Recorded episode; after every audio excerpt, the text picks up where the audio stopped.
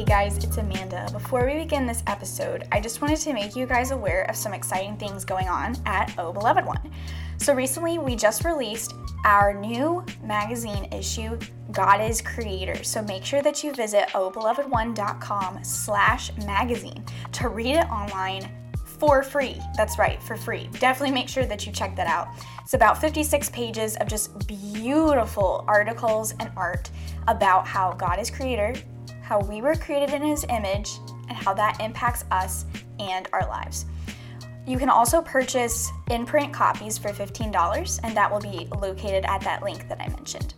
Also, we are going to be having a free live weekly Bible study. It's most likely going to be on Saturdays, but if you're interested, please check out ohbelovedone.com slash Bible study to see all the details, to sign up, and to get your free printable to study along with us. All right, now on to the episode. Hello, beloved ones. Welcome to the Oh Beloved One podcast. My name is Amanda Brown and I am the founder, creative director, and head editor of the Oh Beloved One magazine and podcast. We are dedicated to creating visually stunning, practical resources that aid young women like you in your spiritual walk. And this podcast is just one of those those many free and great resources that we have for you guys um, weekly, I just sit here and I share my thoughts with you guys about various things that are related to faith. And so this year, I wanted to get back to the Old Testament. Last year, I read through the New Testament a lot, which was absolutely great, but I like to swap it around a lot um, because growing up, I read a lot of the New Testament because, frankly, the Old Testament scared me. So, a couple months back, I don't know if you guys have heard of Alabaster Co. I absolutely love them as a company. They create beautiful books of scripture and pair it with photography. It's just, it's so stunning and very meditational. I would definitely encourage you guys to check it out. They have a really great ambassador program that I'm a part of. So, a couple months back, they sent me Ecclesiastes. And as I was reading through it, I have to be honest with you guys, like, I was getting kind of depressed. Like, I don't know, I never really thought of Ecclesiastes that way before. Like, maybe I just never read it all the way through, but Solomon is really, really negative, if I have to be honest with you guys.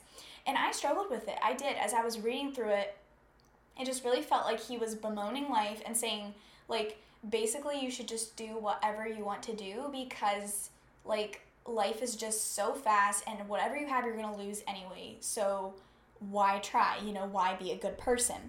Um, so i wanted to come back to this. I when we have you know questions about the bible um, we don't have to be afraid of those.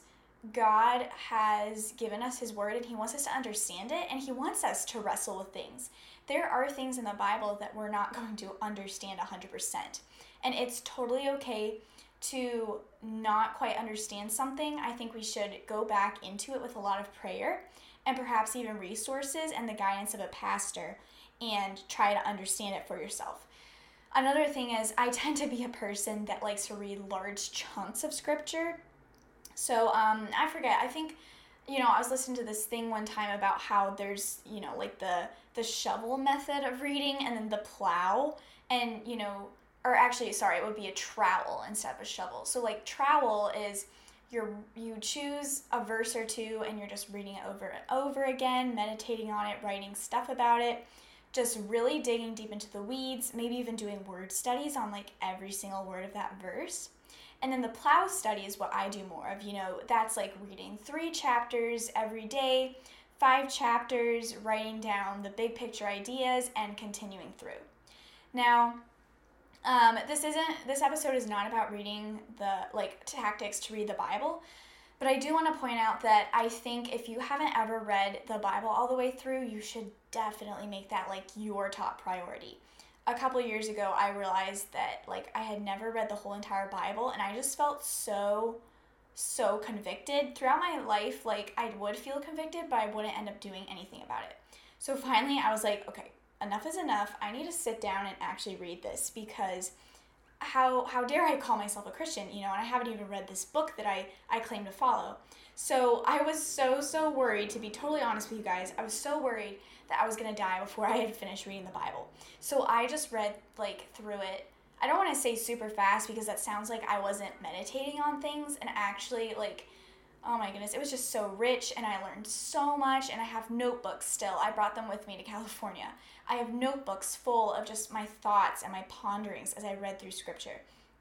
But I would say if you have read the Bible through before, um, you know, um, what's the word? Challenge yourself and try to, you know, go through it in a more deeper level choose one book of the Bible, a short one. I went with Ecclesiastes because it is shorter, and just really, really meditate on that deeply.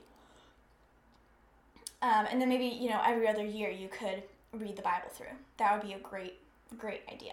So, all that to say, I've been reading through Ecclesiastes and just really, you know, reading through it prayerfully, asking God if I don't understand something, if it sounds kind of off, and I thought it would be fun to do a kind of mini series about my ponderings on Ecclesiastes. So if you want to pause this and read the first chapter of Ecclesiastes, that would be great. If you don't have time to, that's totally fine too. You can always, you know, read it after this, or I mean, you can even take something away from this if you have never read Ecclesiastes before. Whatever floats your boat. So, okay, let's start looking at chapter one of Ecclesiastes. And what I did is every day I read through the whole passage up to where I had stopped the day before. And that just ended up really like getting me familiar and you'll find that God has you, you know, every day you'll, you know, a different verse will pop out. Every day a different um, you'll, you'll understand something differently. Um, and that doesn't mean that you misunderstood it. It just means that, you know, the Bible is a living um, document. And so you can constantly be learning from it.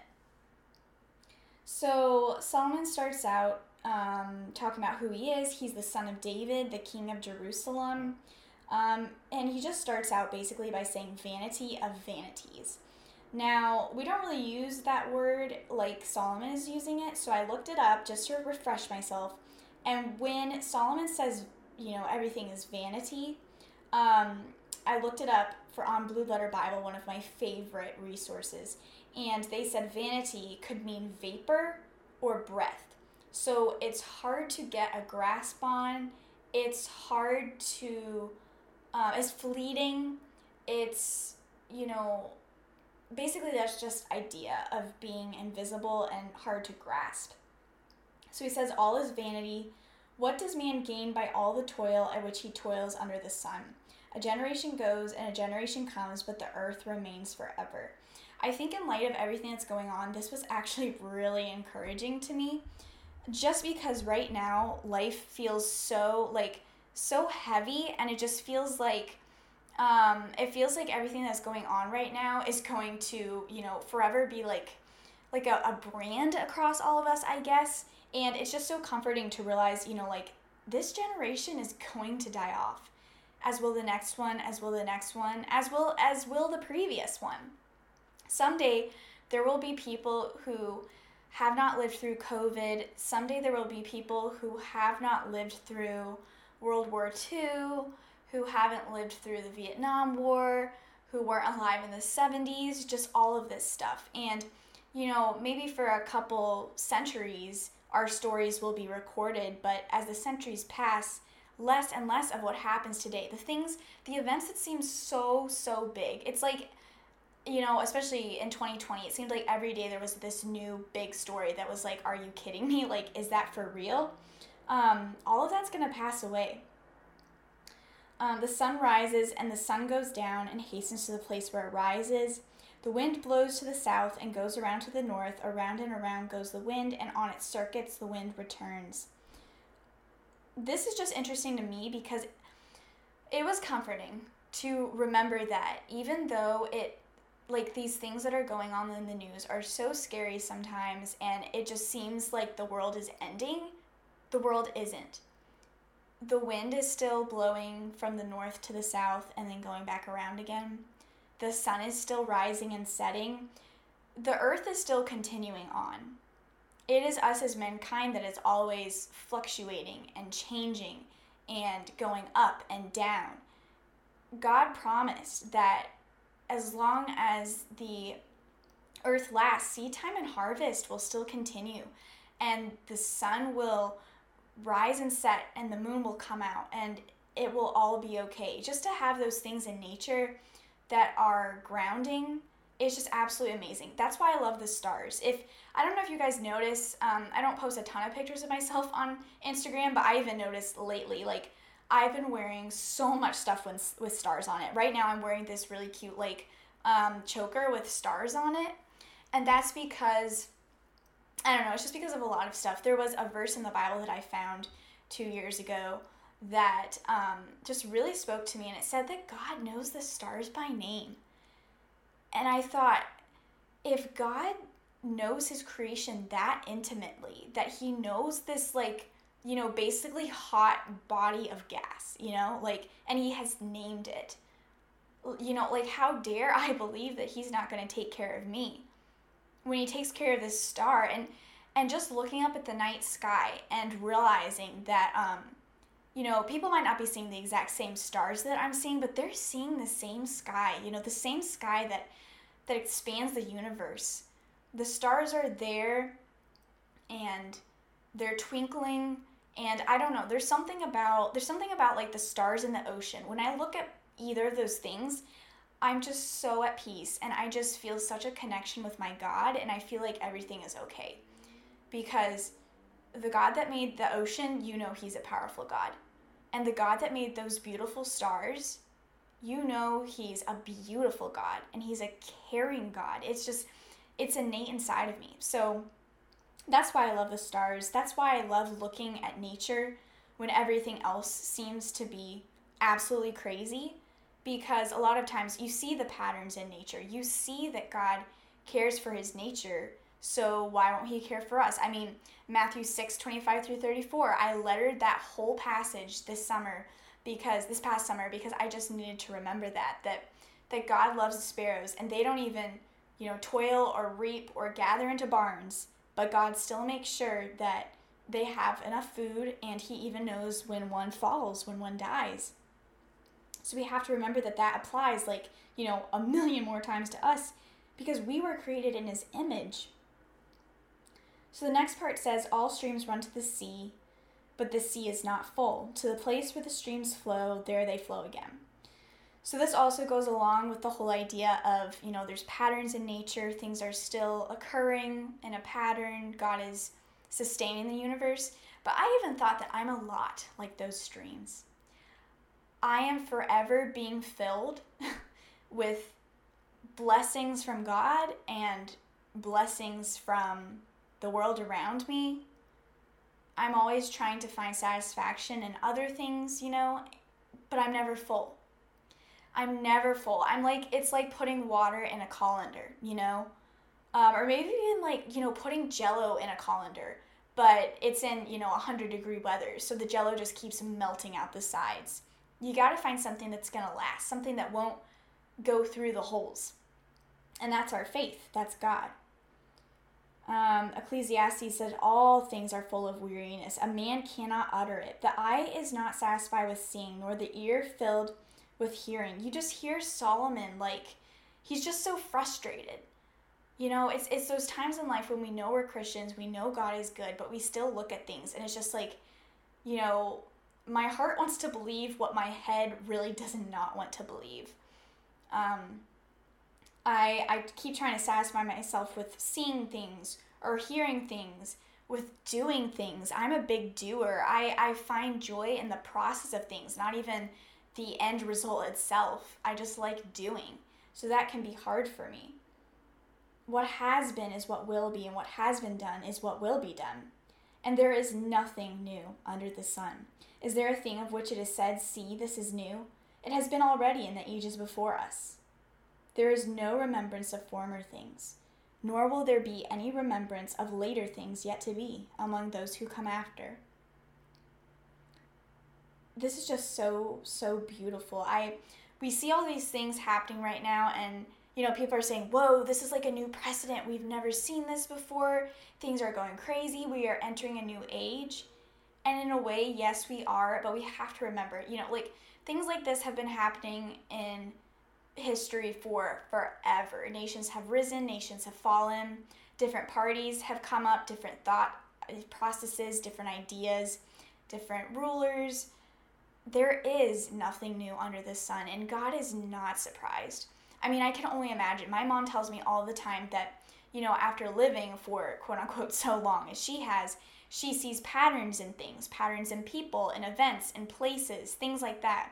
So I can only imagine how God sees these same patterns, but times a billion because he's been around since the beginning of the world and he's known every person that has ever walked the earth. So I can only imagine how he sees things and is really like, mm, yeah, there's really nothing new under the sun. We think that all these things are new and scary, and maybe that's why we think they're scary because they are new. They're uncertain. We don't know what to expect, but God knows what to expect. And even if things seem like they're new to us, it's really, really encouraging to remember that nothing is new to God. Nothing surprises God. He's got it all under control. And now more than ever, we need to be preaching this to ourselves and to others because it is just crazy days right now. Um, even the verse about there is no remembrance of former things, nor will there be any remembrance of later things yet to be among those who come after. I find, you know, I, I used to really not like history to be honest, and now I just, I absolutely love it. And honestly, um, you know, historical fiction kind of had a lot to do with that, but we don't talk about that. I just think it's so fascinating that the facts are there, the logic is there. We read the Bible, we see these thought processes. For years, people have been struggling with the same sins and the same things have been happening. I mean, come on. The the story of the Israelites being in bondage for, you know, what is it? Like periods of 40 years and then they they cry out to God and they repent and God restores them and then they just fall back into it. I mean, that's me on a daily basis. Forget 40 years, 40 minutes. You know? Things have patterns, and God is not surprised by anything. History has patterns, and yet people don't want to look back. They want to believe that what they're doing is new. They want to believe that this new idea is actually going to work. But it isn't because it's not built on God, it's not built on a firm foundation it isn't even built on logic and facts from looking in the past, my goodness. And again, just the thought that the things that are so big to us today, I mean, let's not even think about 30 years down the road. Let's think about eternity. It's going to seem so small in eternity, the things that seem so big right now. Next, I thought it was really interesting, and if you'll pardon me, hopefully this doesn't thunk around too much. I'm going to grab my notes because I wrote some stuff about um, the things that Solomon says that he has tried. So Solomon says, I, the preacher, had been king over Israel in Jerusalem, and I applied my heart to seek and to search out by wisdom all that is done under heaven. So, um, I noticed that Solomon starts out by saying he has power, right? Um, he has status, he has power, he's king over Jerusalem. Then he says that he applied his heart to seek and to search out wisdom. Um, that's a pursuit. Oftentimes we try to make goals, we try to have, you know, pursuits worth pursuing. and maybe that's something that becomes an idol. I also noted that you know, he was trying to search out by wisdom all that is done under heaven. So he was seeking knowledge he was seeking almost to be enlightened in a way. He was trying to seek, you know, the answer to the universe. He says it is an unhappy business that God has given to the children of man to be busy with. Um, I have seen everything that is done under the sun, and behold, all is vanity and a striving after the wind. So I also noted that sometimes, like experiences, he said he has seen everything that is done under the sun. So we might seek status, power, pursuits, knowledge, or experiences to to fill to either answer why we aren't satisfied by everything or in an attempt to become that thing that satisfies us. And either way, of course, is is not going to be a good idea. What I thought was interesting too in this passage um, is I see this these two points that nothing lasts and nothing fills. We try to do so many different things and we don't realize that it's not going to last in the grand scheme of things. It's it's just it's crazy. I mean, one of the crazy the things that Solomon brings up so much is that everything that he has someone else is going to get it. He can't bring it to heaven. And a lot of the stuff that we have or have done in light of eternity, it's going to be useless. It's going to be that, you know, wheat that is burned in the fire of God's judgment. Also, things don't fill. They neither fill nor last. We try to find joy in so many different things. Um, it says, What is crooked cannot be made straight, and what is lacking cannot be counted. Wow, that second part just like always gives me chills. What is lacking cannot be counted here on earth. We look at earth right now, and the world has, you know, this prescribed list of things that if you get it, like you are living the American dream, you are an amazing human, you should be totally 100% happy. And yet, what is lacking cannot be counted, and what is crooked cannot be made straight.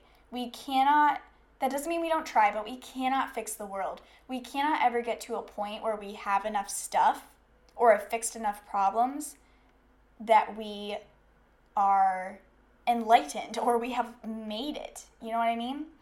Um, next, he says, I said in my heart, I have acquired great wisdom, surpassing all who were over Jerusalem before me.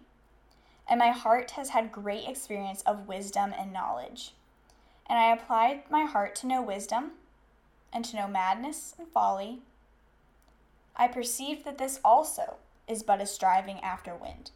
So Solomon went both directions. He decided to try to know wisdom, and when that didn't work out, he even tried to know madness and folly because we do get to that point sometimes. We do get to the point because we're human where we think, why am I doing what I'm doing? And I'm going to get more into this and when I talk about chapter 2 because he really goes in depth in this. But sometimes it does seem like why am I working so hard to be a good person when I feel like I'm getting less results and not moving as quickly or in the right direction as someone else who is not doing stuff like they should be doing or who isn't a Christian and trying to glorify God in everything he does.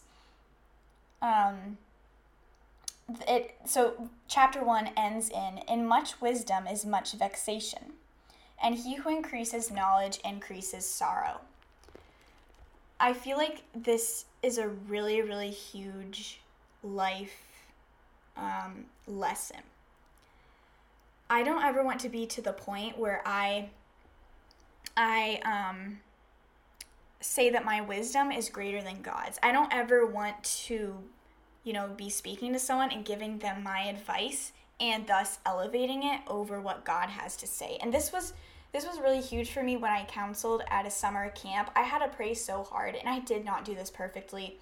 But I kept just begging God to help me to not give kids like my advice, but to help point them to scripture because a i'm not always going to be there to you know be reading them or yeah to be like giving them advice or even to be reading scripture to them um, they need to figure out how to search the scripture for themselves um, and i know i said a but i forgot my second point but that's fine so anyway um, yeah i just i think that that's extremely important to give them the tools that they need to be able to have a relationship with god themselves.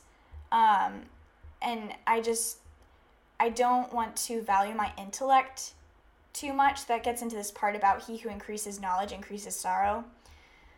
I have heard so many stories about these men that go to college to study the Bible, and somehow Satan gets a hold of them, and it's just one of the saddest things in the world.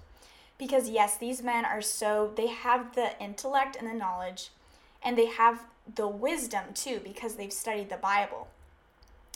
And yet Satan takes them, warps them, and they are just like almost invincible, it feels like, because anything you say to them, they can combat with scripture.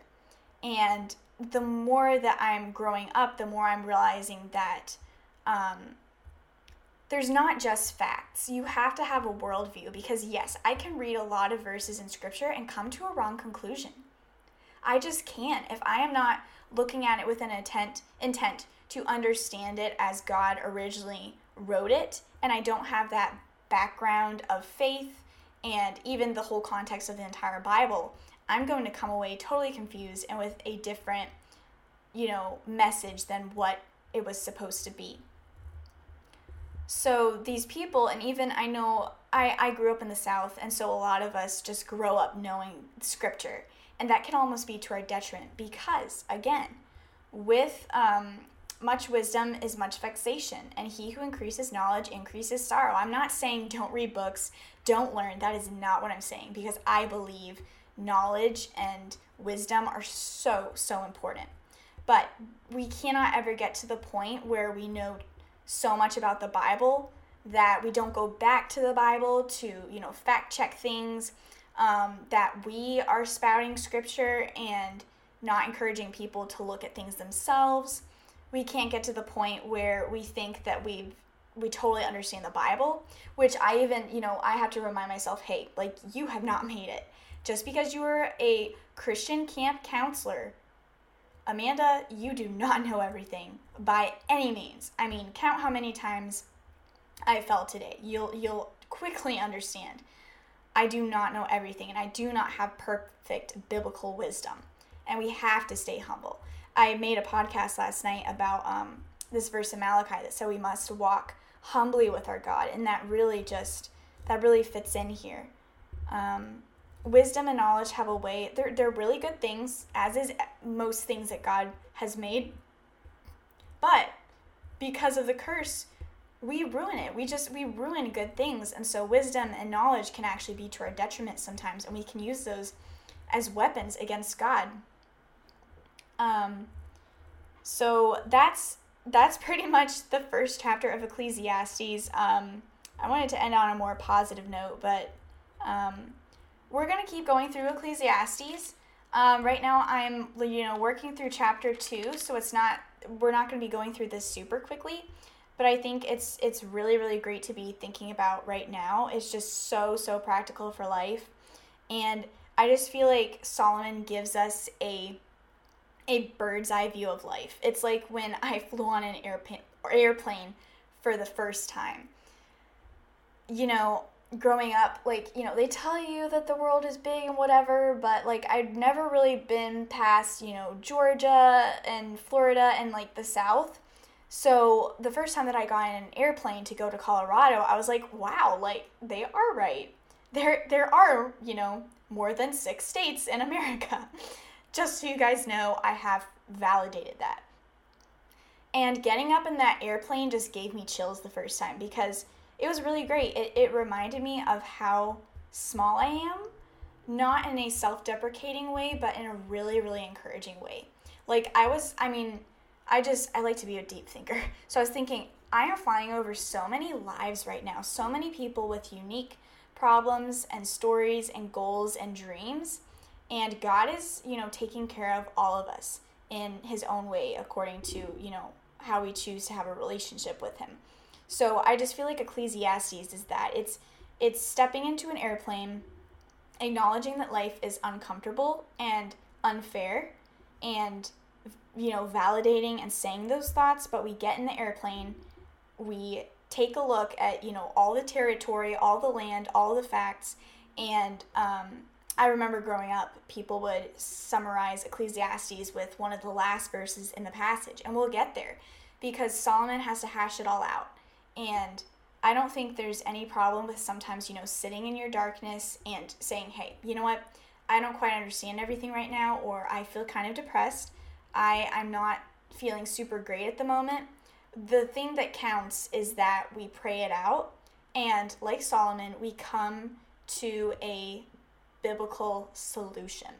So I hope you guys keep listening to this podcast to find out what happens. I'll just be kind of, you know, commentating through Ecclesiastes like I just did. Thank you guys so much for listening to this episode of the Beloved One podcast. Uh, it's really encouraging to me.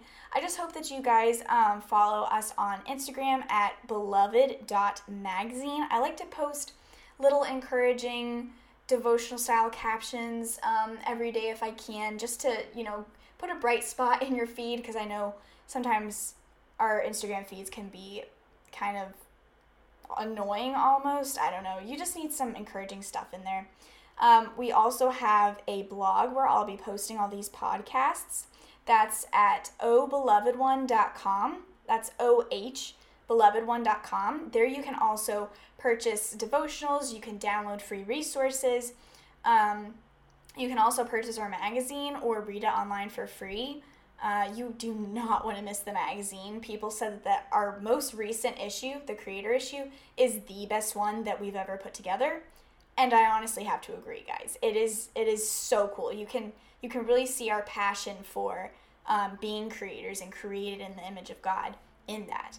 Make sure that you um, subscribe to this podcast so you don't miss any episodes, um, and follow us um, or subscribe on all your favorite podcast platforms and leave a rating. That really helps.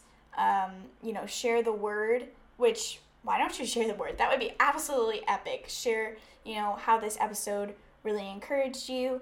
And until next time, guys, don't forget that you are beloved by the King of the universe. I hope you have an absolutely awesome rest of your day. Keep praying, keep keep keeping your eyes towards heaven.